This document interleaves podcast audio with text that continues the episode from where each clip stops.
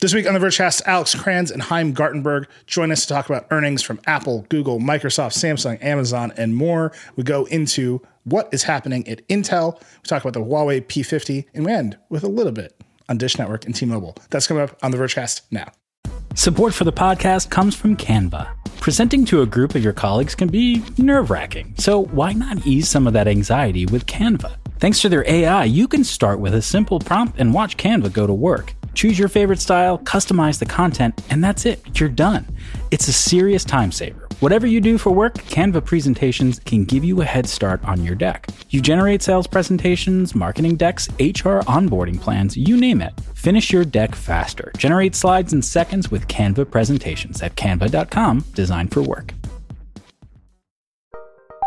Join Capital Group C E O Mike Gitlin for a new edition of the Capital Ideas Podcast.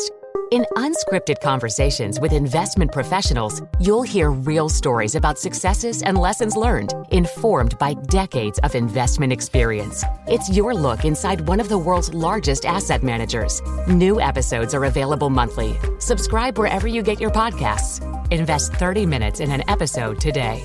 Published by American Funds Distributors, Incorporated.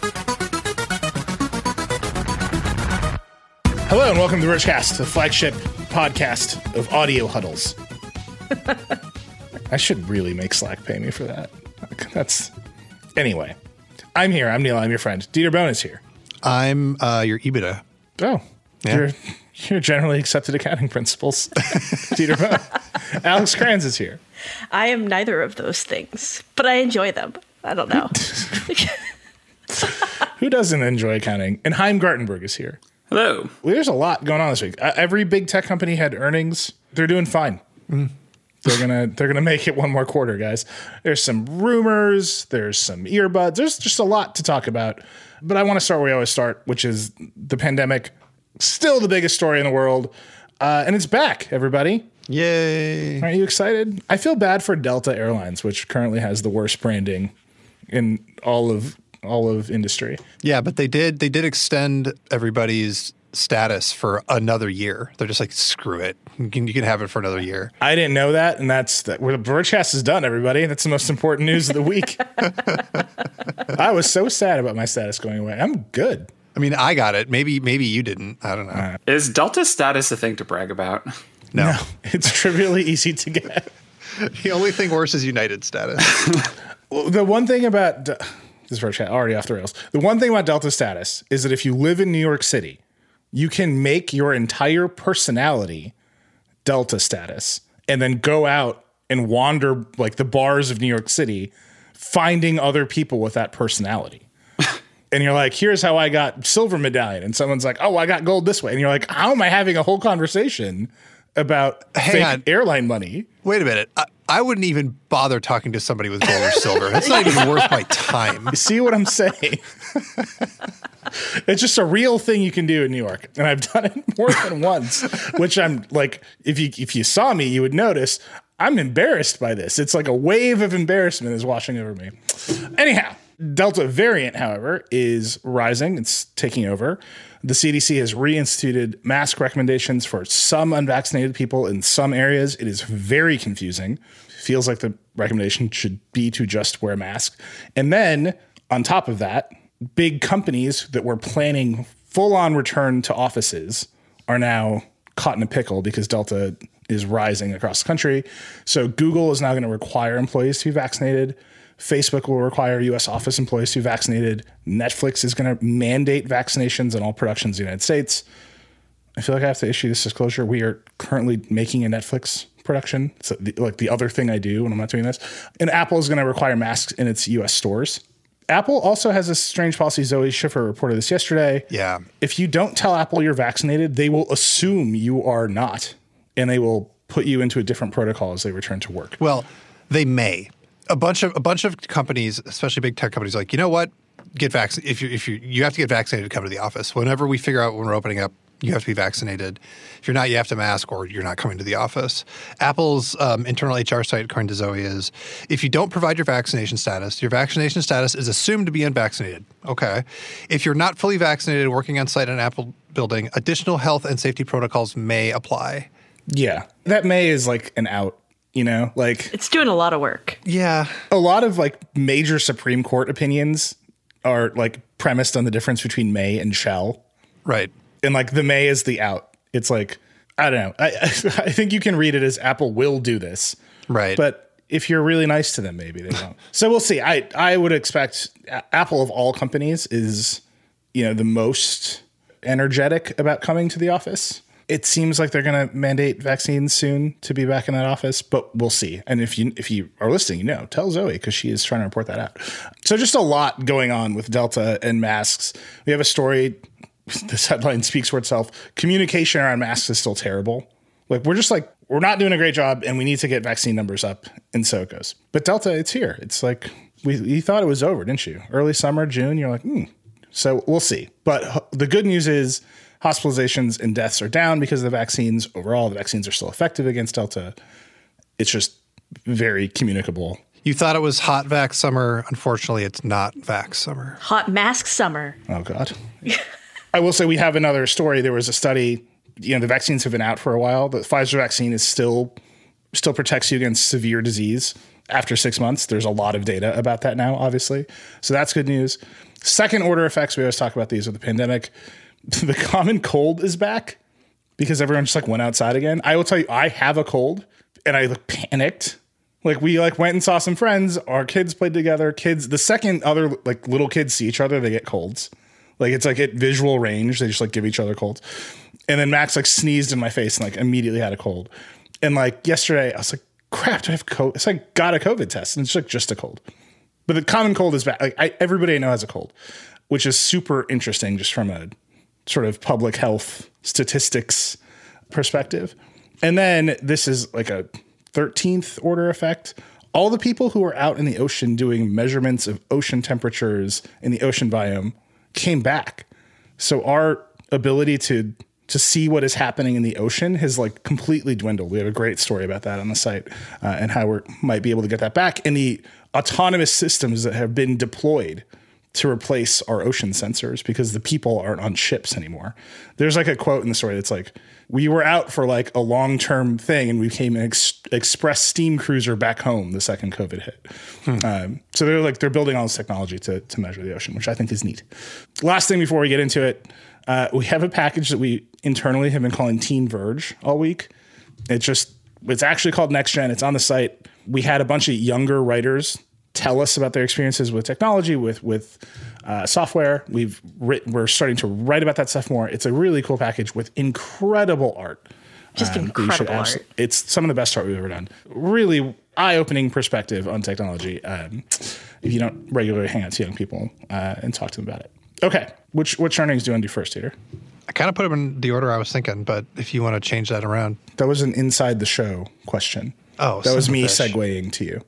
Okay, let me do it again. Yeah. All right. What earnings do you want to do first here? Well, I mean, we should start with Apple. It, it was just just big. Just every time Apple has a big quarter, we're all just like, money. Apple makes so much money. Whoo, boy. Hard to tell how, how, Apple, how much money Apple makes. You can't even like put it into human context.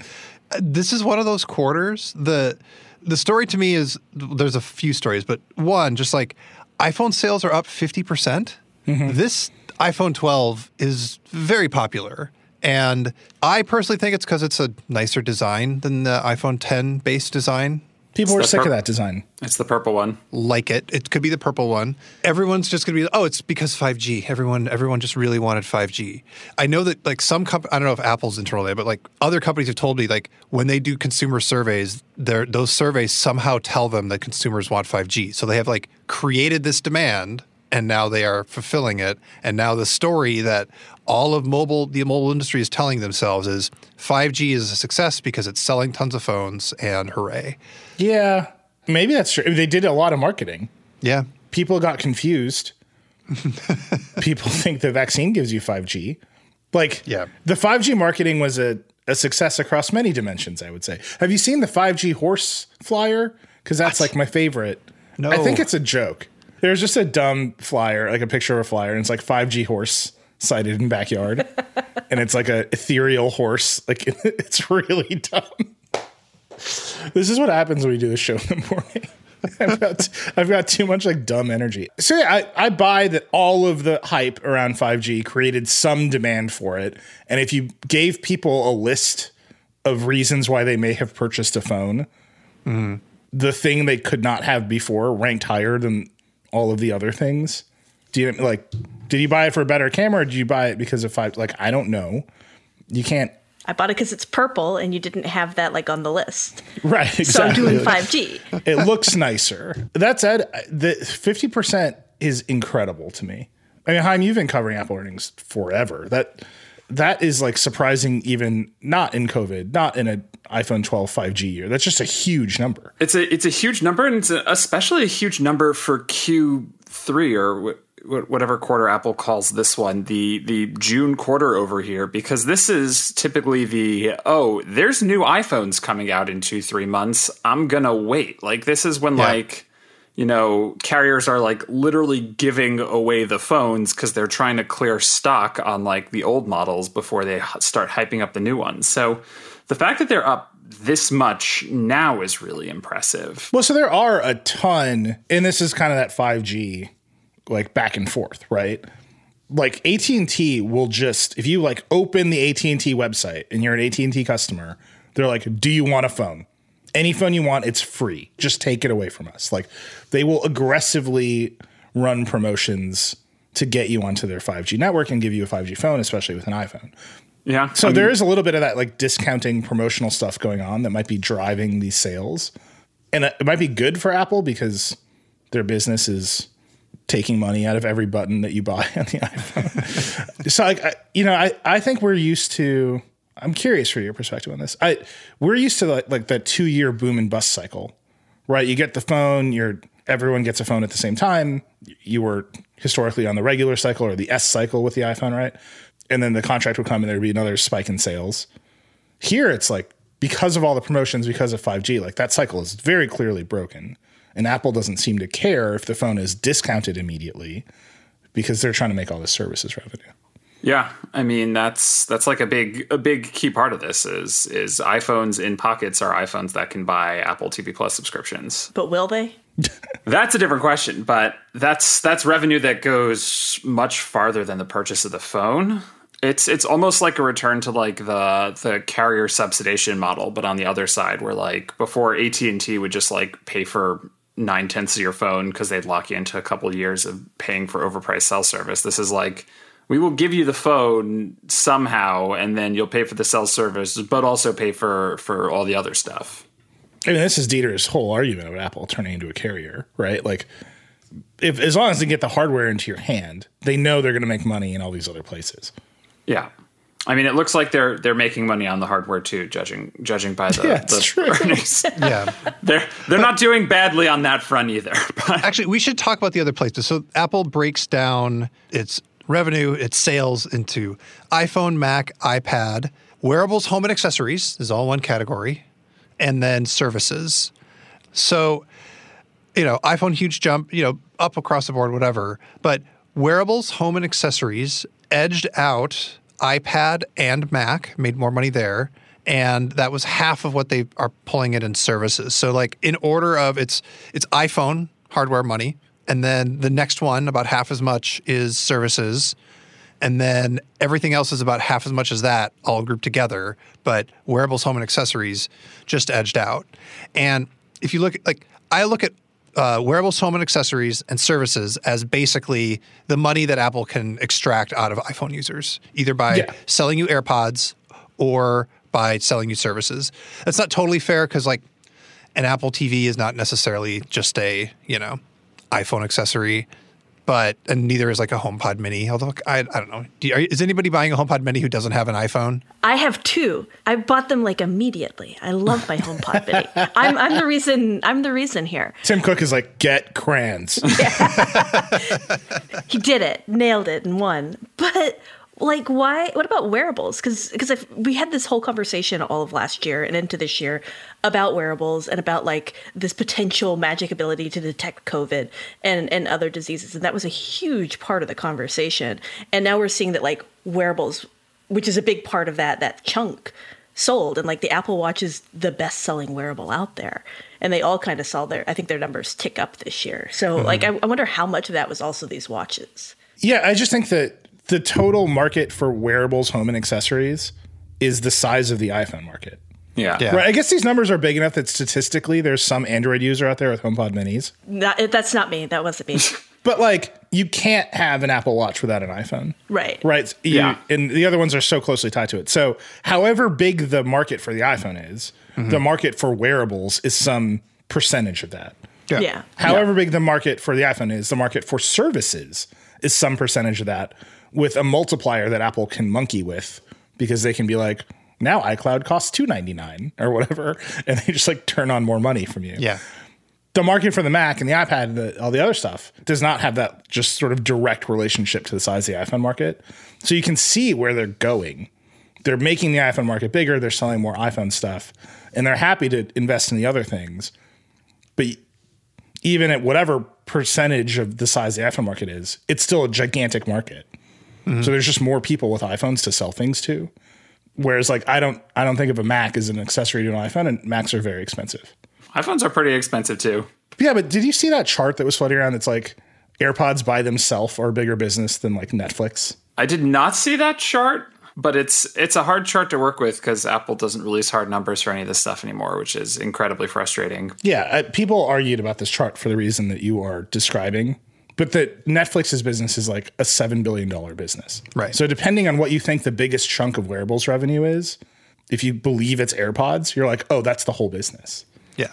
Which is a lot to say about AirPods and a lot to say about the iPhone. Um, this is, by the way, not to derail this with the U S B C rant. This is why the iPhone's oh never getting U S B C. And why the doesn't I- need it. It's, no, it's why the iPhone doesn't, but why the iPad does.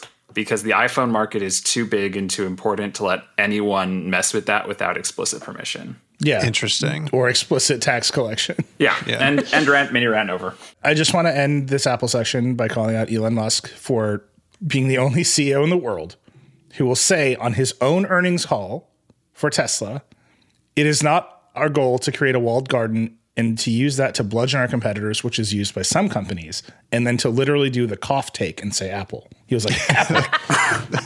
On his own earnings call. Amazing. You can say what you want about Elon, and everybody will. That was h- hilarious. Like, yep. Just the funniest thing I've ever heard. Okay, other companies also doing well. Google and YouTube are just, the ad dollars are moving away from T V and moving towards the digital platforms, which everyone said would happen ten years ago, and it's definitely happening now. Yeah. Well, there's been a lot of dunking on Netflix. Like, uh, YouTube's revenue is, like, almost as much as Net- Netflix's entire company. Yeah. Apparently. The thing I wonder about, especially with the ad money, is, is the big jump this quarter just, you know, everyone thought COVID was over and the economy's back and, like, it's time to, like, turn on the, the ad dollars and start making money again? And uh, so because Google, Facebook, Amazon have such a huge portion of the online ad market that they just are the beneficiaries of it? Or is it like, I don't know, in particular, did more money happen to go to like Google especially because like everyone knows that Google will figure out how to make ads work whether or not people turn off app tracking on the iPhone? I think it's both. Yeah. Right? Like the, the story of the pandemic is everyone started shopping more from home, which made online advertising more valuable because it has this known return. Like this is my, I constantly joke that Instagram ads sucker me every time, but this is the, this is like the whole underlying argument of Facebook and small business and cookies and blah, blah, blah, blah, blah is if you are a tiny inventor and you've invented a marginally better car mount, the cheapest way to acquire me as a customer is online advertising. It's not billboards or Olympics advertising or targeted cable advertising or whatever. Google is like right at the bottom of that funnel, right? You search for car mount and Google's like, here's a car mount. And like people, people are going to buy those ads left and right. And if you have, if you're a traditional T V advertiser and you know people are watching less T V and cord cutting continues unabated, where are you going to put your beautiful T V ads? You're just going to put them on YouTube. Yeah. And that's like the other side of this puzzle. And you're certainly not going to put them on Peacock. The fact that Peacock has a tier that you can pay for that still has ads, I don't know, man. I don't know what they're thinking over there. But yeah, you just look at these numbers and I, we spent the last few weeks on the show complaining about Google, and it's going slow, and it's like feels kind of stuck. And then you look at these numbers and you're like, oh, they're doing, they're fine. Yeah, they're stuck because they can't get through all the money. It's like it's gumming up the engine. It's like blocking the tires. Yeah, we've got this. Um, we got this tweet in our Google earnings story. In twenty ten, Google's second quarter revenue was six point eight billion dollars. In twenty twenty-one, it was sixty-one point nine. Yeah. Wow. You go back one year, it was thirty-eight point three. Like it, like it's close to doubling, right? From one year ago. This is going to sound like I am like a, I'm a freshman who just read his first Karl Marx essay, but oh boy, I understand that the economy is not a zero-sum game and that everything, like the pie can grow overall. But if you just step way back and be like, is sh- should we be pursuing antitrust right now? The massive profits that these companies, like th- this ten X in a decade or whatever, is it possible that we would be doing better if some amount of that revenue was split up amongst more than five companies? Yes. Yep. Yeah. That's not, fr- that's, I mean, one hundred percent. I'm like a diehard capitalist. I say that on this show every week. Right. But I'm just, I'm just saying like, oh man, big tech made a shit ton of money this quarter. Maybe that money should have gone elsewhere. Just at the, on the face of it, it's like, well, why, what do you, what do you mean? They, they, they worked hard. They, they built businesses. They should make money. But there is like, I don't know. Yeah, who's? I guess it's like who's losing out on that money? Well, that's the thing. We don't know because they, they weren't able to exist because uh, Apple captured the entire iPhone accessory and services market. I think a, a, a less existential way of saying this, okay, which is difficult for the Vergecast because we tend to veer into existential as fast as we can. And R C S, but yeah. Yeah. Yeah. Guess what Google isn't investing in? Google is, their business is being a middleman. Right. They don't like to think of it that way. And I'm sure people will tweet and email me for calling them that because the, what the internet is supposed to do is disintermediate you. Google makes its money getting in the way of what you want from them, search results, and placing advertising from other companies. And there isn't another competitor to that ad market. That's what all the antitrust pressure on Google really comes down to. Mm-hmm. Right. It's all ad- that's the suits from the state's attorney generals here, the state's attorneys general. Here in the United States is the ad market. The E U is the ad market and like mm-hmm. the order of Google search results. It's Google being a middleman, right? You go to Google and you're supposed to go somewhere else. You go to Google and you want something and they show you an ad for something else. And so that middleman profit is historically the thing that the internet, internet disintermediates. And because they are such a monopoly, it is impossible to disintermediate Google from advertising on the internet. Yep. Right. That's like just a problem. Like you can, and you can see that their ability to collect that tax is going higher and higher and higher, right? The ad dollars want to move from T V. There's a lot of shopping going on online. Where are you going to spend it? You're going to spend it with Google and Facebook. You're not spending it with Netflix. That's why I keep dunking on Netflix. Like you can't give Netflix more money. They can just, they, they can just run out of people to charge. Right. Whereas Google can collect more taxes. With Apple, this is Apple's antitrust problem, right? They're a toll collector for a huge amount of economic activity on the phone. Mm-hmm. And that's why they're so invested in services. Because as Chaim has written, wow, five thousand times now, like the biggest chunk of services revenue is like whales and Candy Crush. Mm-hmm. Right. Like, should they be a tax collector of that size? Like, probably not. And I, I the second order, like, what innovation didn't we see, right? It's like, it feels farther down the list to me than just saying like, yeah, look at these numbers. They they just sit between people and what they want. Yeah. And they charge a toll for every one of those transactions. And that seems really problematic. I mean, I guess I should say disclosure.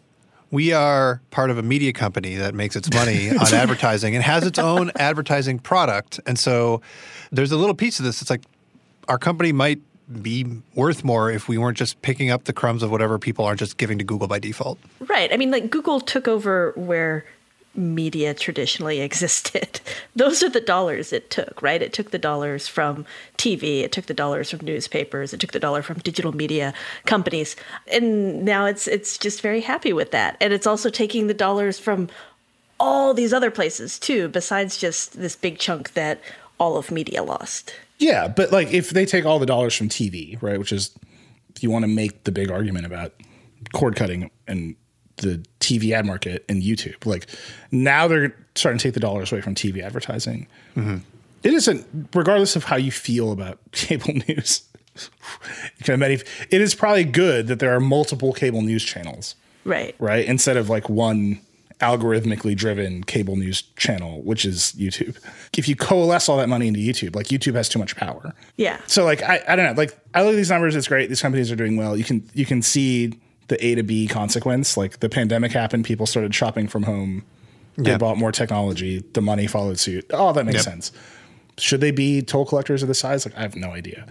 Uh, I, Facebook had earnings too. Their earnings are also up. And like Mark Zuckerberg spent the entire time talking about the metaverse and not advertising. And you can tell he's like bored with his monopoly business of like advertising. And he's like, what if I did the metaverse? Like, there's a part of this business that is unseemly. Like, they don't want to talk about it. They want to talk about consumer innovation, but it's their business. And I think there's a reason in particular you see Google get distracted from the products we wish they would invest in, because at the end of the day, they have to tend to the money, and the money is out of control.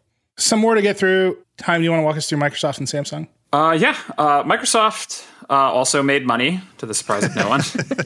Revenue is up twenty-one percent. They made a boatload of money. You can look up the numbers. The interesting thing with Microsoft is that a lot of that was with Actually, it's not that interesting. It was exactly as expected, which is a lot of it was from their cloud and office services, which were up. Uh, and then they experienced the hit from the global chip shortage. Uh, and like, you know, Surface and Surface revenue was down because, you know, you can't sell computers and you can't sell Windows licenses to O E Ms if they can't sell computers, which need chips. Also, it's been a hot minute since there's been an interesting Surface computer. Yeah, right. That's true. Uh, maybe they they just they're taking a break because they're they're they're they're just thinking about the Surface Duo in their hearts. They're just like pondering it.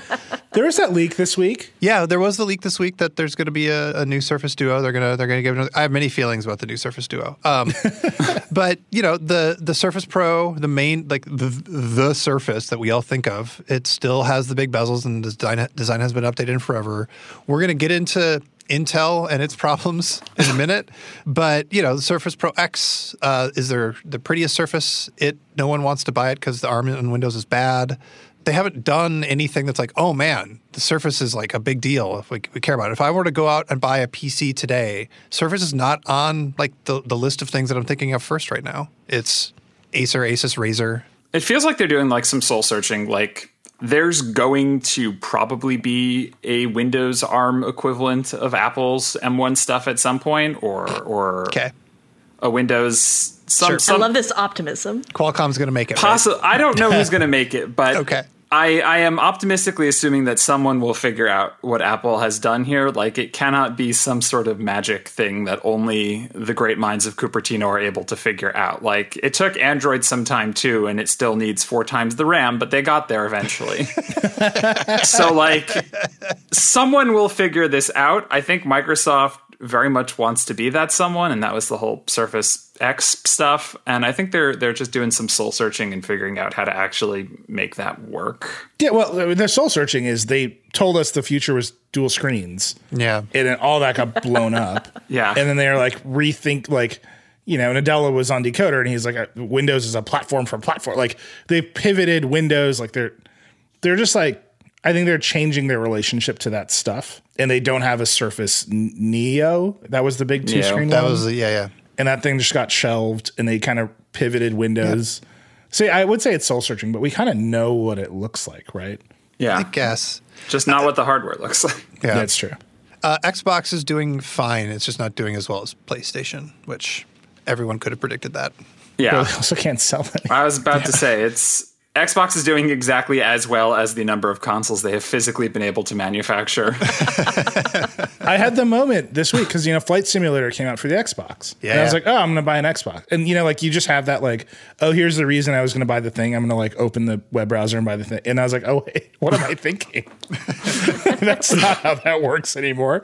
Now I'm going to engage a network of scalpers and thieves yeah. to see like robots to see if I can get one of these things. I mean, I'm going to buy a Playdate and I'm it's, uh, I can't. Can't wait to get it in twenty twenty-four or whatever the queue looks like these days. That thing looks so cool.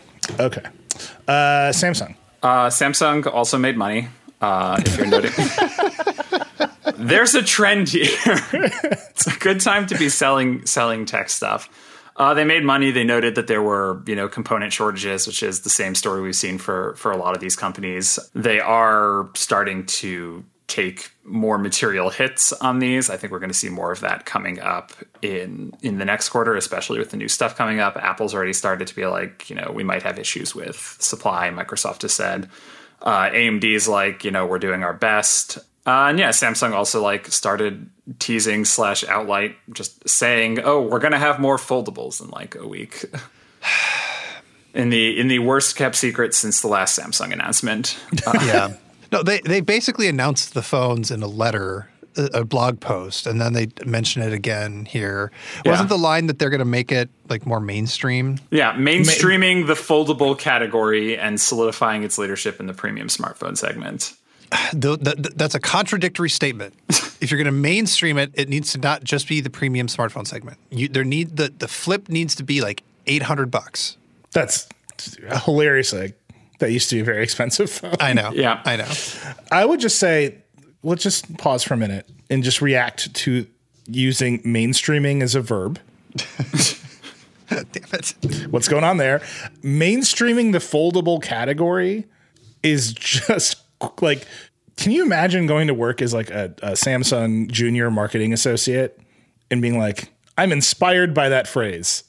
Like, it's just not a vision. Like, everyone is going to have these phones, right? Eventually, all the phones are going to fold. Eventually. Or they will fade away into the memory pit of of bad tech ideas, like like the three D phones. Or Are, are folding phones, are they three D? Are they curved? Or are they... We already tried curved phones. We that tried curved. Anywhere. Yeah. I think all the phones are going to fold eventually. This I fully believe it. Like, just like the... You know how like the metaverse came out of nowhere because... Mm-hmm. Because the Oculus Quest two exists. Mm-hmm. And so now like a bunch of tech executives can be like, oh, I get it. Like, it's not anywhere close, but it's a sci- it's a sci-fi vision. It's a product that people can see yeah. and like understand in a way that three D phones or whatever was were nonsense. Like, this is a thing from movies. You have a small screen that folds into a big screen. So are holograms. Like, sometimes the technology just isn't there. Like, these are not, there's there's not a lot of good ways to make like a durable thing that folds that doesn't like disintegrate after after a year or two of use. The Wall Street Journal had an amazing article about, you know, bendable OLED screen technology, and they had a they had a prototype that was a, a tube, and then the, the phone would roll out from the tube, you know? Mm-hmm. Like a, I don't know, I'm, you, if you could see me, you'd, I'm like pulling the phone out. It's like a scroll. Um, Yeah, and like, you know, bendable screens and like semi-transparent and like very, very cool. Like, the technology exists and people could probably start making this stuff. By the way, this article was from two thousand one. I'm just saying, if Samsung is getting to the place where they're using mainstreaming as a verb. Yeah. What they, I think what they're actually suggesting is a remarkable disregard for the conventions of the English language, first of all, which yeah. bold, I appreciate you. And second, they know it's about to happen. Like, it's about to flip. Right. Like, that's a big promise to make to your investors, especially ahead of an event where you have a bunch of products coming out. And I think it should be obvious that Samsung is, they also white label displays, mm-hmm. especially right. OLED displays. So I think they know that their display division is ready to ramp scale on a product that, to Chaim's point, like, can survive. Yeah. Right? It's just, this is just ready to be a component that Samsung sells. And that means everyone's going to have them. Once that happens, it's, you know, it's the same as with anything. Once once the form factor settles down, what is most important? The software. And then Samsung's right back where it started. But aren't they going to, are they still going to be delicate like the current ones are? Because the current ones are like more, even more delicate than the phones we have now. Like, our phones are getting more and more and more and more delicate. And that feels like we're going backwards, even though I'm excited to fold something and fit it in my pocket. Yeah, we are we are one generation out from the foldable that came with like an entire YouTube video detailing what not to do with this phone to like yeah. handle yeah. it with handle it with kid gloves like a newborn child. Yeah, let's not forget Dieter's review of the first fold canceled the product. Yeah, I mean, you know. Yeah, I get it. I'm just but this is this will be the third generation, right? Right. Yeah, half. This is three. Yeah. Yeah, so this is this is the third generation, but we are the one that we are currently on is is still one out, and it still has issues. There was the whole video like going around a couple weeks ago of like the six month or the or the nine months with with a Z Fold, and it was like, yeah, it just crapped out one day, and and now there's like this giant line in the middle of the screen. Yeah, I just feel like the technology is still way far out, and also that like I don't know, there's diminishing returns on the OLED. Like, everybody's demanding so much more from their phones. They want a good picture, but they also want good battery life. They want it to, like, last longer than two days. And I feel like going super, super premium to something that you have to, like, coddle isn't going to actually do it for mainstream. For mainstreaming. Yeah, mainstreaming. Sorry, sorry. Sorry, Samsung. I didn't mean that. I remain a, a folding enthusiast. I think it's clear that Chaim is a folding pessimist. Am I the only one here that's actually spent his own personal money on folding phones? Because I've done it. Yes. Yes. Yeah. Okay. What do you think? Well, yeah, you've been notably quiet. Well, I mean, I I, I returned them. I got text from Dieter's like, I, I did it. Like, okay. Uh, the third generation of tech products is historically when they get good. Okay. Like, yeah. If you just like look over the arc of time, right? It's like yeah. the third generation of any Microsoft product is the one where it gets good. Yeah. I'm yeah. willing to give them the benefit of the doubt in this one. We are hearing that like Apple is like looking at these devices, right? And Apple is, is historically the one who finally figures it all out mm-hmm. and makes people go, oh yeah, I would put this in my pocket.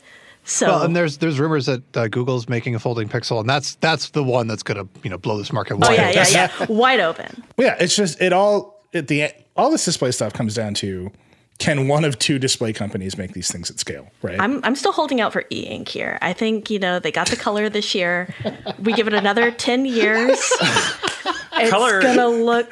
It's gonna look almost like a real thing. It's gonna be great. Dare to dream, Cranz. Color e-ink is also one of those ones where I think we could pull up an article from like two thousand one. Yeah. No, it, it did totally change this year. They mm. they're doing more colors. Does it look like mud? Does it? Yes, yes, that's true. But it's closer. It's so close. I, I love this energy. I am waiting for a really good Mirasol display. Yeah. Oh my god. Guys, Amazon hasn't put U S B C on the Kindle yet. I would I would maybe not get too far ahead of yourself. The most substantial upgrade the Kindle has gotten in six years was a color temperature backlight. Yeah. And that Kindle sucks. Can I just be honest with you? I bought a Kindle Oasis for Becky on Prime Day because she's a Kindle addict. Yeah. I read no reviews. It was just cheap. And I bought her the rose gold one, and I gave it to her. And then like three days later, I was like, do you like your new Kindle? Expecting to like... win that conversation. Yeah. And she was like, it sucks. Wow. Because it has no battery life because of the stupid. You got to keep it in the case. You got to keep it in the case. And you got to turn off that one backlight function they added. Just use it under the sun. It's like a Game Boy Advance from two thousand one. Yeah. Meanwhile, Amazon made one hundred thirty-one, one hundred thirteen point one billion dollars yeah. in revenue, growing twenty-seven percent year over year. Yeah. None of that was Kindle. Uh, none of that. They hit their estimates, basically their, their guidance, but um, the investor class thought they were going to make way more. And so everyone was very like like sad panda about it. They'll be. I think they'll be fine. Yeah, they're going to be fine. Yeah. Oh, no. My heart goes out for them. Okay. We're, yeah, Amazon made a lot of money. We're taking a break. We'll be right back. We're going to talk about Intel. Support for this podcast comes from Canva. They say Rome wasn't built in a day, but you know what you can get built in a day? Your creative deck. You can generate creative decks to use for all your important presentations with Canva. Thanks to their A I, you can start with a simple prompt and watch Canva go to work. You want a sales presentation for a tech company? Done. Create an employee onboarding plan? No problem. Just type it in and watch Canva work its magic. You'll have generated options in seconds. Choose your favorite style, customize the content, and you're done. It's a serious time saver at work. So whatever you do at your job, Canva presentations can give you a head start on your deck. You can generate sales presentations, marketing decks, H R onboarding plans, you name it. It's A I for every department. It's easy to learn, it's even easier to use. And because it's built in Canva presentations, you can stay focused on the task at hand with no app switching. Finish your deck faster. Generate slides in seconds with Canva presentations at canva dot com, designed for work. Did you know the Capital Ideas podcast now has a new monthly edition hosted by Capital Group C E O Mike Gitlin?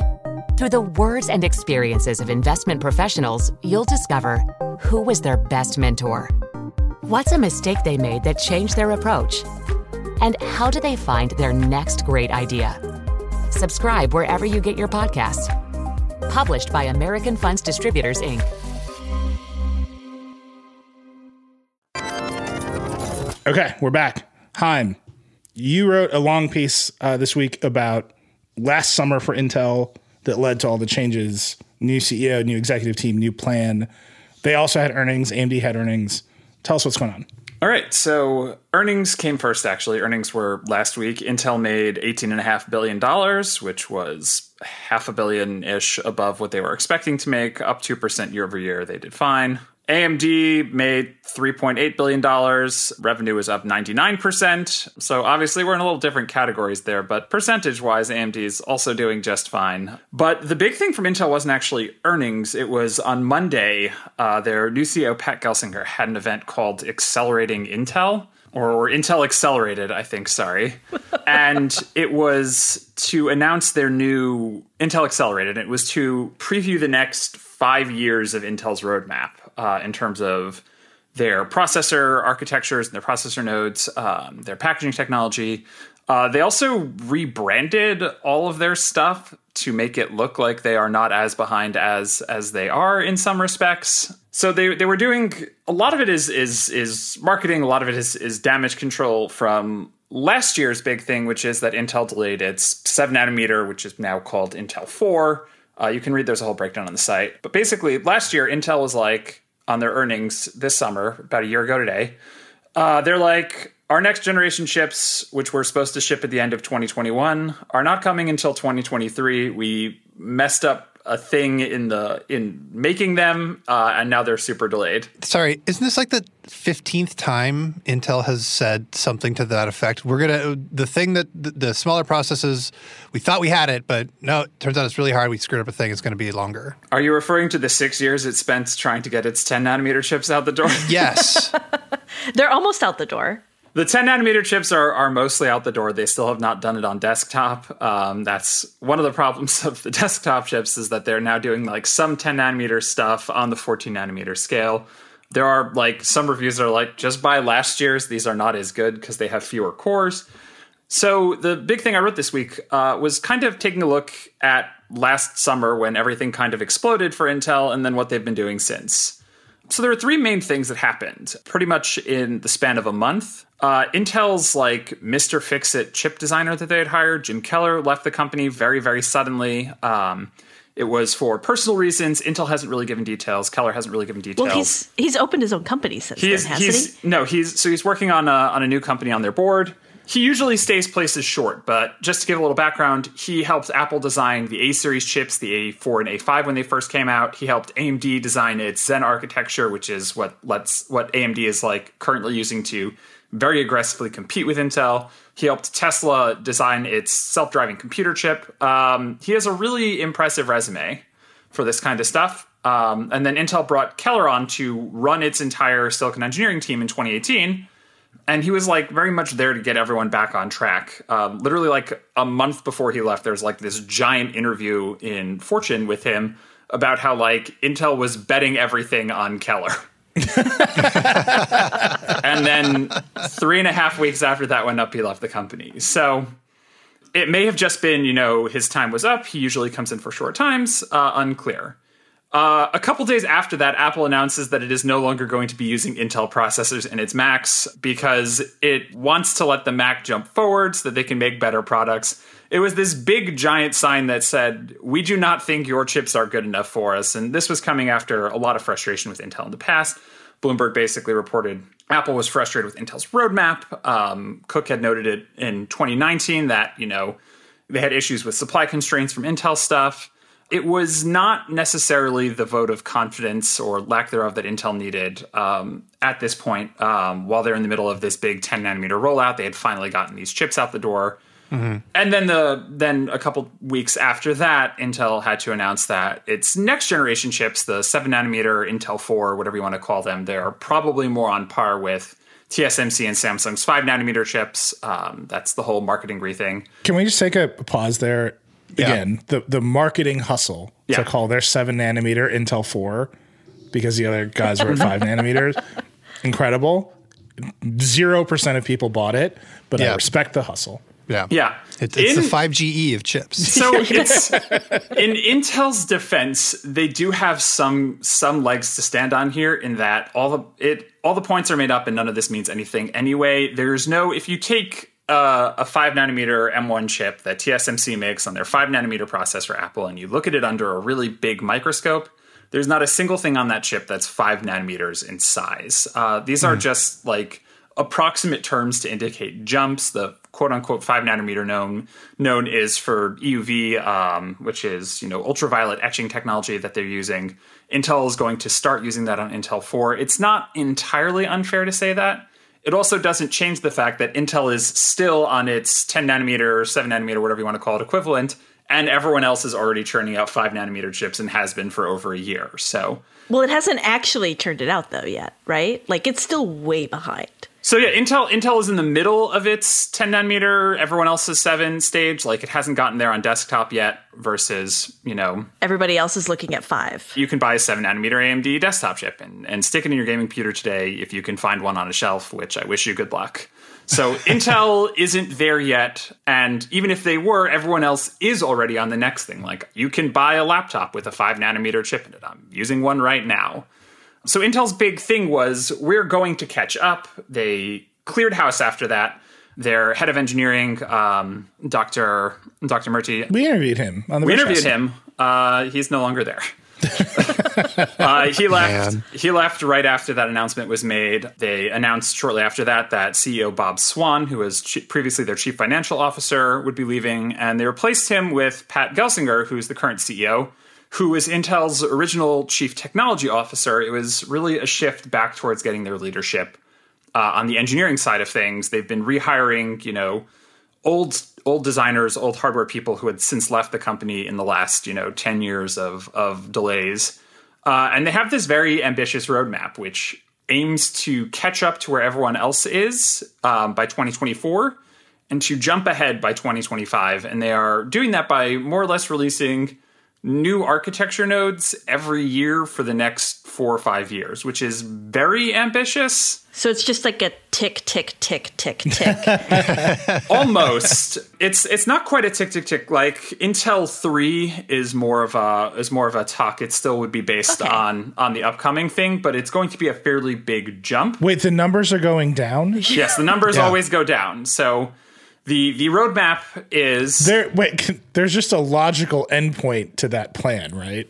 Oh no, it's, no! Tell him, tell him, tell him about. Okay, I am uh. I am so glad you asked that. Actually, so right now Intel is on its second generation ten nanometer tech, which is ten nanometer super thin.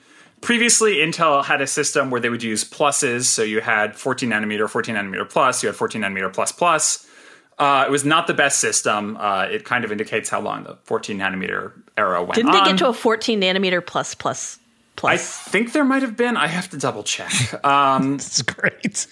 So ten nanometer plus would have been would have been this current, the, the Tiger Lake stuff, which was renamed to ten nanometer super thin to reflect the technology in it. Uh, also, it sounds cooler than ten nanometer plus. This year's chips were supposed to be ten nanometer plus plus, the third generation one. It's Alder Lake, which is coming out later this year and uses some interesting new technology. So that's been renamed to Intel seven. Okay, keep going. So but the lakes are still there, right? It's still... Yes, so the lakes okay. the lakes are the internal code names. Yeah. yeah. Um, so that's coming later this year. Alder Lake... Alder Lake is a big little style chip that uses um, a hybrid, you know, performance core and efficiency core similar to ARM products that we see.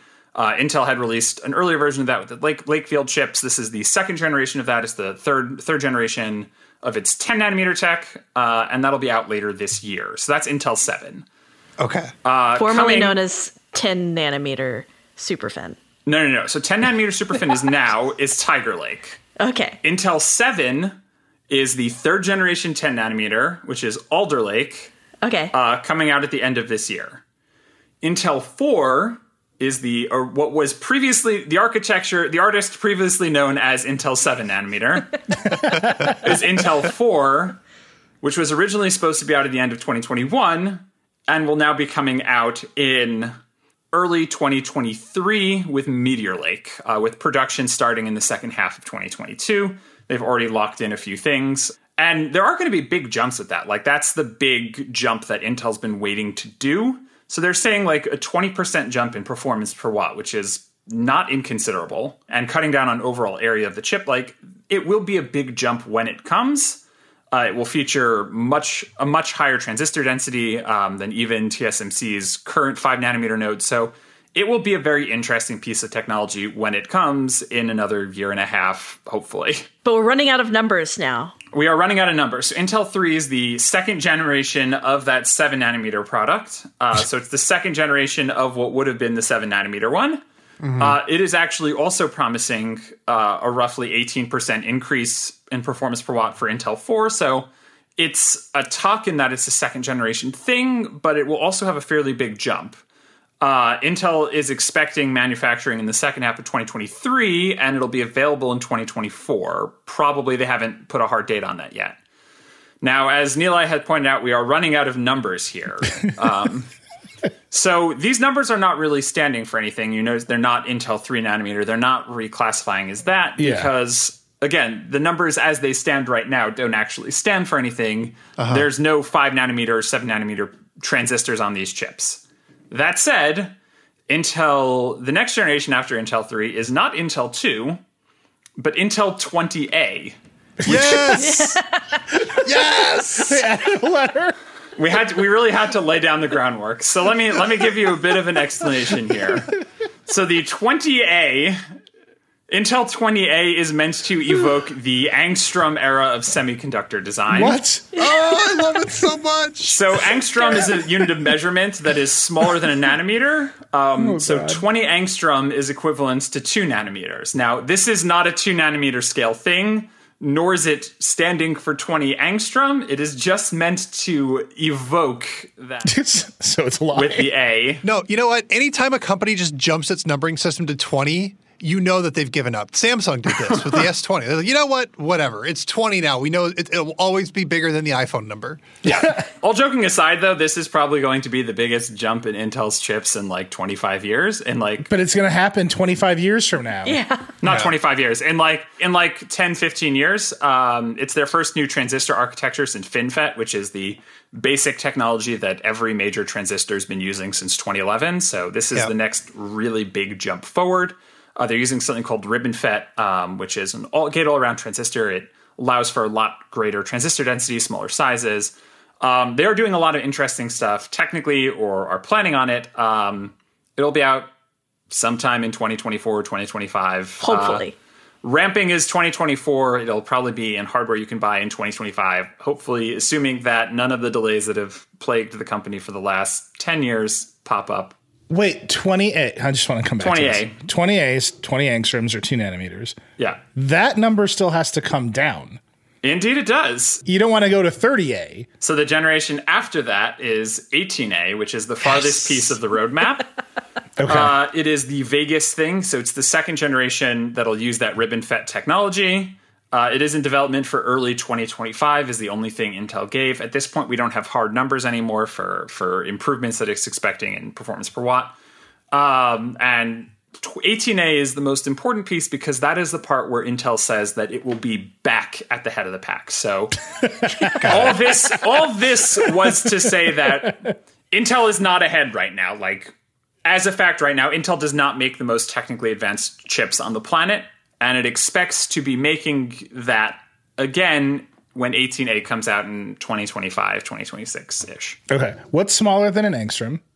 So yeah, okay. Smaller than an angstrom, I'm so glad you asked this. The angstrom is not actually a scientific, uh, it's not an S I unit. Um, oh, it is an alternative unit. It's imperial. It's an imperial unit. One angstrom is zero point one nanometers, but the metric scale generally only goes uh, in units of three. So we go million, which is, you know, three billion, which is another three digits. So the next thing down is pico, picometer, but we're probably a ways away from having to use that. Yeah. And Intel's even further. But yeah. somewhere on the Intel chart, they're like, twenty P is coming. twenty P might be coming. Uh, yes.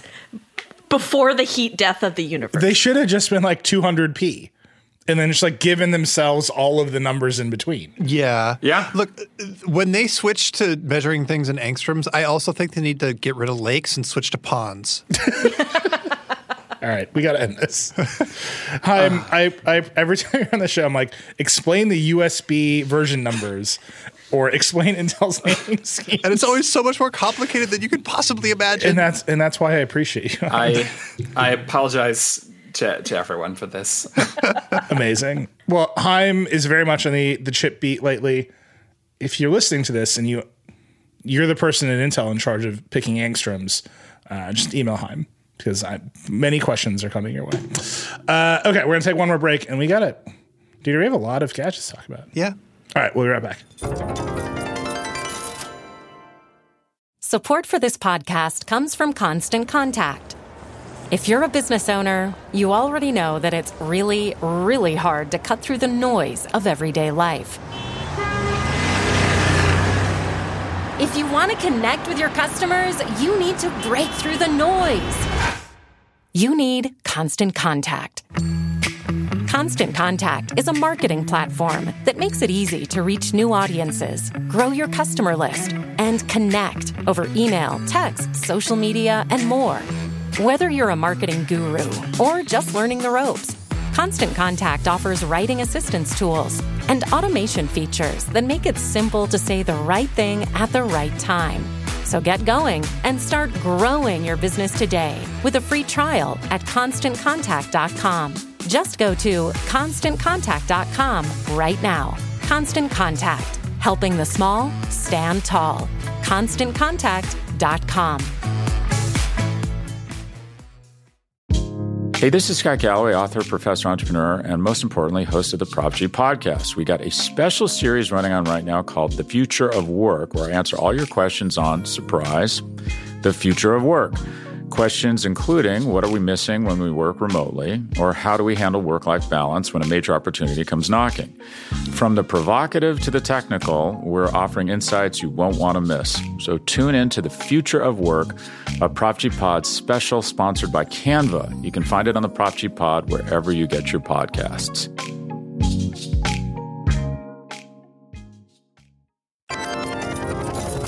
We're back.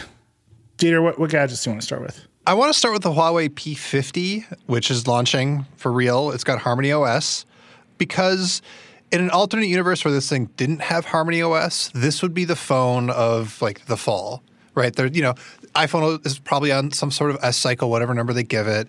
Samsung's going to make another Samsung phone. You know, Google's going to try for the Pixel. You know, like all the stuff, but like. Up until the ban, Huawei was like gunning for Samsung in like major markets, and they were they were the they that was the competition. It was Samsung versus Huawei, and then that just whoosh, is gone. So this phone, the P fifty and the P fifty Pro, is like from an alternate universe. You know, I'm it, I'm sure it will do fine in China.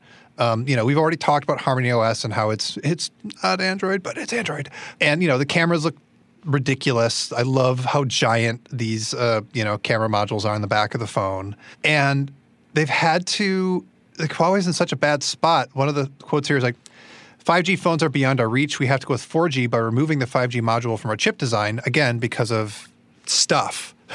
Yep. uh, and so that's, I don't, I'm, I'm, I'm waving my hand at stuff a lot. So that's kind of what I have to say about this phone. Is like, I would love for this to have been the phone that makes like put Samsung on notice, that like is taking on the Ultra in a more serious way. Like it would have been a huge clash of the titans, and instead, it's um it's an interesting side note. Yeah, I mean that's what the, I got to say about the P fifty. The Harmony O S thing is like we'll see, right? Like yeah, if you're Samsung, you're watching to see if Huawei can peel off from Android, right, and actually pull it off. Yeah, because that indicates that maybe you could do the same thing, which right. is like the big back and forth historical tension with Google. Yeah. Well, and so the other thing I guess to pay attention to is can can they get an app ecosystem going? Uh, you know, I'm sure, you know, Android compatible there. Can they get a store going? Uh, will people actually use and update that their apps on that store? Because uh, there's like there's maybe a little bit of Android store competition potentially happening because, you know, the Amazon App Store is going to show up on Windows now when Windows runs Android apps. Huawei's going to be doing this thing on Harmony. Um, it may be that that could be another interesting, like, sideways thing that this does. I just – I don't want to give it that much credit quite yet. But I think you're right that Samsung is paying attention to that. Can this run the Amazon App Store for the same stuff? You know, I have no idea. If you were to just, like, sideload the Amazon App Store on Harmony O S, would it just, like, happen to work? I bet it would just happen to work. I'm just – yeah. But, like, no, no one will do it. Like, no one will do that, of course. But no, like, yeah. How many people – in America are going to be buying this? Like this Zero people. Zero people. Well, Dieter, Marquez. Come yeah. on. Two people are going to be buying it. Everybody else is going to be buying it in China, where it'll probably do really well because Huawei is like yeah. huge there. No, this yeah. is mm-hmm. this is explicitly for the Chinese market, like to yeah. be clear. I'm just saying that like in an alternate universe, it would have been for the world. And it, actually, you know, we just talked we talked about Apple's earnings. Like Apple's biggest market is China. Yep. So in a very real way, the P fifty is Apple's biggest com- competition. Right. Yeah. Like yep, they are paying true. a lot of attention yeah. to this phone. Yeah. And I think you already are seeing like in China, like their own app stores are really popular already. Mm-hmm. Like everybody's kind of gotten used to having their own app stores, and you just go put your app on all twelve different stores for all forty different products out there. So it feels like this is probably going to do just fine in China. Although the five G thing is really weird. The five G thing, yeah, we were just we were just talking about that. That's a big point of contention here in the United States. yeah. yeah, we'll see. I, the, yeah. It just reminded me the last time Apple had one of its like deep dive camera meetings. They talked about Huawei way more than I expected, and this all just brought it full circle for me. Right, because that's who they are competing with. Like, yeah. they care a lot about Samsung. They care a lot yeah. about the Pixel. In one of their biggest markets, if not the biggest market quarter to quarter, yeah, it's it's Huawei. Well, and yeah. and not for nothing, it may be that the Chinese government just like has a vested interest in seeing some success of Harmony O S and wants to do what it can to support it, and so that could also be a reason that it could be successful in some way, um, and they won't just default back to Android if they're ever allowed to again, um, and that that could also create weird pressures on Samsung and Google. Yeah. Yeah. Yeah, because Huawei is very friendly already. they, you're going to get an email from Huawei. I'm yeah. about to get an Sorry. email. They, it's they all don't right. like it when you say that, but uh-huh. it, they are very friendly. Lots of other gadgets. Apple Watch two in China. Dieter, another. This is like another Dieter special. I mean, is it? Sure. I mean, it's look, it's it's running a you know the sort of same whatever O S we you know have been seeing out of uh, Oppo for its watches. It would it would be very interesting if this thing ran, you know, a more standard O S.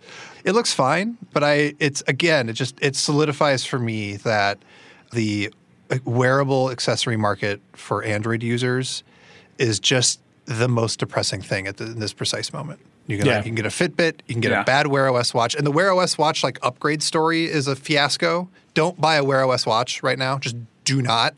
A very a perishingly small number of them are even going to be upgradable, and that upgrade process requires a hard reset. And like you just got to start Woo-hoo. over from scratch. Um, Fossil is releasing watches this fall that will be upgradable, but they're not going to launch with Wear O S three. Oh We're God. expecting Samsung to announce some Wear O S three watches imminently, of course. But you know, like if if you treat these watches as I don't want to say disposable, but like if with all of these watches, the Apple Watch two included, you should just assume that what it does out of the box is what it does. Period.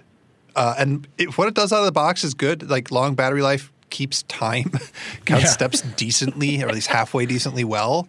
Then, you know, more power to you. Happy you, you got something that does what it said it would do out of the box. But do not expect it to be like a platform that you install apps and like it gains new capabilities over time. Not right now. Yeah. I mean, we'll see what this Wear O S three stuff looks like. Obviously, Google and Samsung. I mean, they got their asses kicked to come together in a way that you just wouldn't expect historically. Mm-hmm. Yeah. Um, so we'll see.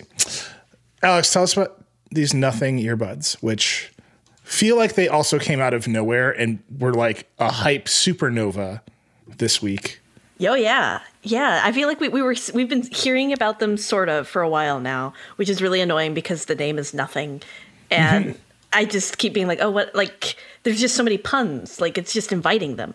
But new new earbuds, they they look a lot like an AirPod Pro, but I think nicer. I personally like them. I like. I think I they, think look they look really cool. cool. Yeah, they look cool as hell. Yeah. Uh, but they're only one hundred dollars instead of two hundred fifty dollars. But that also means, you know, you can't lose that much money and expect them to have the same quality. Like, that just doesn't exist. So, so the big issue, I think, is that, like, the noise cancellation kind of sucks Ooh. on them, and well, and they're buggy as hell. Yeah, yeah. The, the software yeah. is just like not not great. It could be better, but they look cool, and they got wireless charging, and you don't have to like spend extra for that. And they're a hundred dollars. Yeah, like, yeah, that's. I think yeah. that's neat. I, that is not Nothing. It is not Nothing. Wow. All right, I gotta go now. See you later. Like, if, if that made me groan, you know it's bad. I just want to, do you think these are going to become like the default Android buds, right? Because they like have the look. I don't They like, have a look. I think it's a problem for Google if these become the default Android buds. Is it Google or Samsung? That, like nobody. Google or Samsung, both of whom sell earbuds. That uh, are okay. Uh, Samsung's buds are really pretty solid defaults. Although I will say that I bought the Buds Pro this week and uh, just completely broken within a day.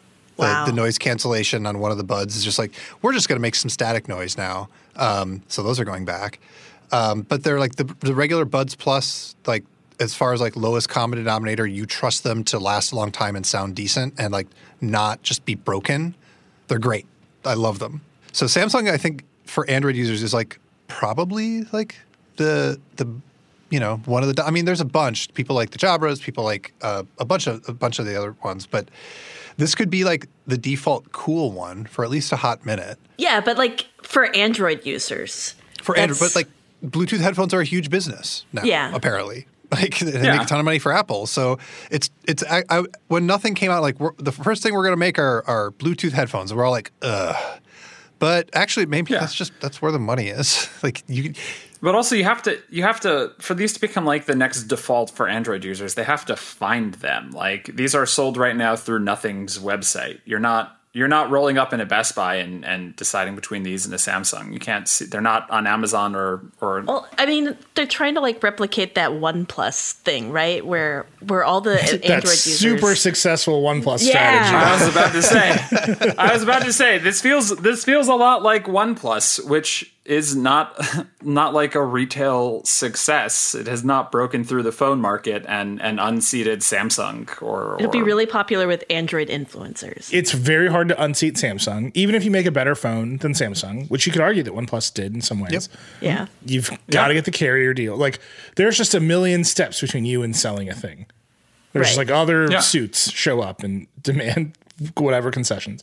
Um, here they're just like made some headphones, and like there's a huge market of Android users, and you could just sell cool headphones to them. Yeah, if you put these in Best Buy, I feel like they would do amazingly well. Yeah, well, they got to finish them first because yeah. they are very broken. They have to make that. I mean, the trick here to me is like make earbuds that kind of are cool, because AirPods had a moment of like being cool, but now they're just kind of boring default. Yeah, I can't think of any other earbuds I'm like, oh yeah, those look cool.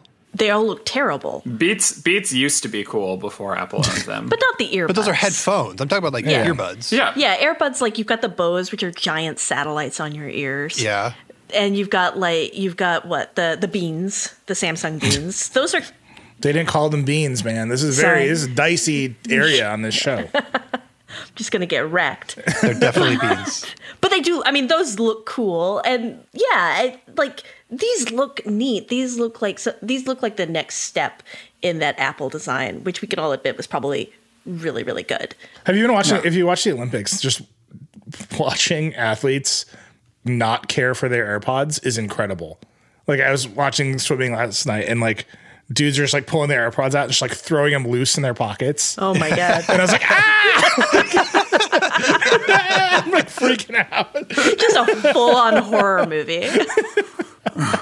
uh, but that's like, uh, that kind of marketing is impossible to, to like overcome, right? Like everyone yeah. has them. They're ubiquitous. They're white. People see them. Nothing has longer. But it's, it's cool to see uh, that kind of competition in a way that, you know, Verizon isn't involved in this transaction. Right? Yeah, I like the little pop of color. I like like the the, the mm-hmm. metal elements of it. It's just they just look neat. Well, hang on, I want to talk about these L G earbuds real quick. Speaking so of earbuds, they have this thing called whisper mode, um, where you can take the right one out and then hold it up to your mouth and whisper into it, and then it will like that will just work. It'll become like a dedicated microphone. So instead of being an earbud, it turns into a microphone. L G product designers have been watching a lot of TikTok. Right? That's what I'm like, saying. Like everybody on TikTok is like holding up their little microphone from their wired headphones up their mouth, and now you can just do it with a Bluetooth headphone. It's amazing. I love so, it. It's so dumb. It's great. It is great. It's just very funny that they had to brand it as whispering mode instead of like TikTok yelling mode or whatever. Yeah. Yeah. TikTok rant mode. Uh, it's real good. Last few things. I mentioned the Olympics. Katie Keck, our new streaming reporter, has a great piece on how hard it is to stream the Olympics. Uh, disclosure, Comcast, N B C Universal, investors in Vox Media, owner of The Verge, whatever. Nothing about this piece suggests that they were pleased with us. It is very hard to stream the Olympics. Yeah. Oh, yeah. Ridiculously hard. It is. And then uh, like Peacock is a mess. The best thing to do, the best way to do it is to have cable and then use the N B C Sports app. But even that app is terrible. He didn't say it was a good way. He said it was the best way. You've got a number of bad options, and your best one is the N B C Sports app. The thing that uh, is, poor Katie, I was like, here's what I'm mad about. N H K, which is like the most advanced broadcaster in the world, right, is producing the games in Tokyo. N H K uh-huh. is a Japanese broadcaster. two hundred hours of it are in eight K. They're just like way ahead of the curve. And if you have yeah. an eight K T V, you can actually watch it in eight K on N H K in Japan. N B C, taking the ten eighty p feeds and upscaling them to four K in the United States. Amazing. Like, what are we doing, guys? Just it's dropping the ball. Um, and it's very hard to get those four K feeds. You either you have to live in basically one of fifty cities in the United States. It's uh, it's very messy, and I don't like it. That said, if I if I was able to watch the swimmers take their AirPods out loose and just like toss them out in higher resolution, like I might be dead. Yeah. Lastly, uh, it seems like a giant infrastructure deal is going to go through Congress with sixty-five billion dollars uh, for broadband and a bunch of other stuff, including charging infrastructure for E Vs. Has not passed yet, but it's coming. That's going to be a big story for us in the, in the coming week. And then I, I feel like I end every episode of the show by updating on the calamity of the T-Mobile Sprint Dish Network deal. So stupid. Dish, I, I mentioned this last week. Dish signed a big deal with A T and T. Yep. And now to, to because T-Mobile was supposed to provide them with service, but they suck at it. So Dish left, and now T-Mobile is launching a competitive prepaid service. Yep. To get back all the customers it sold to Dish as part of this deal with Boost Network. Yep. None of this worked. I just like it didn't work. We we tried to design some overly complicated system, and now I have to know the phrase O RAN, Open Radio Access Network. That's just yep. like a thing I have to know about now. Mm-hmm. We have to pay attention to the M V N O contracts of A T and T, T-Mobile, and Dish. Yep. And there's only three carriers in America. So here's my question about this. Uh, was this T-Mobile's secret evil plan all along, A? Yes. Just like very clearly yes. But what? But I have, I have, a, I have a, a different theory.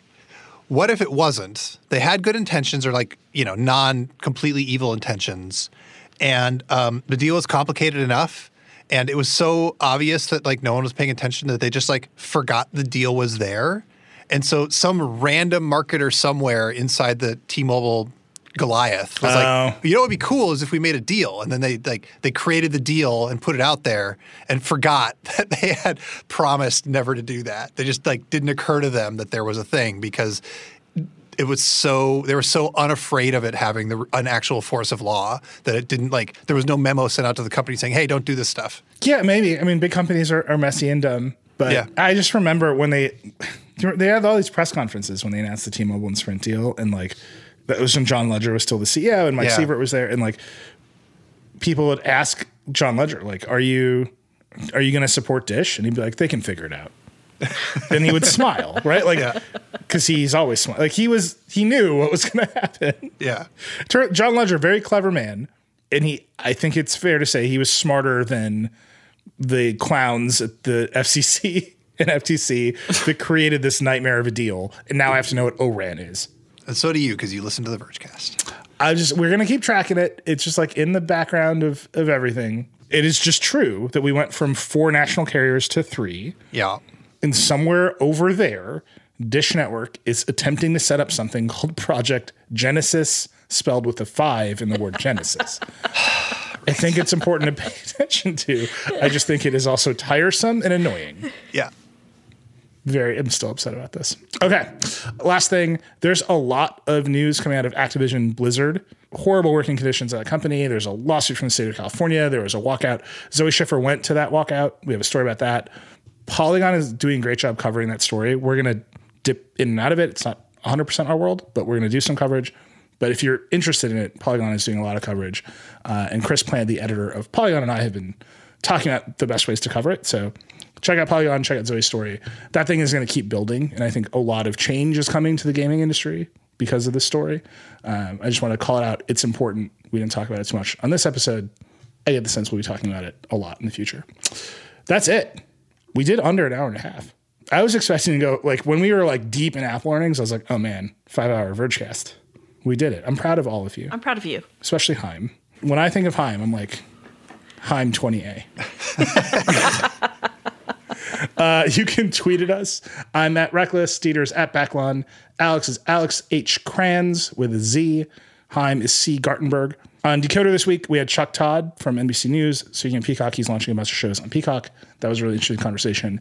Next week, Neil Mohan, the chief product officer of YouTube. That one's going to be spicy. That's my promise to you. And then we'll be back on Friday with the Vergecast. That's it.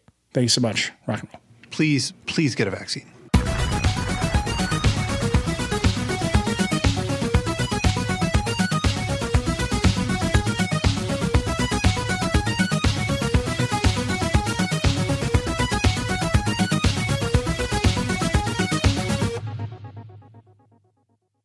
Thanks to Canva for their support. Canva wants to make your presentations come as easy as those thoughts that pass through your head.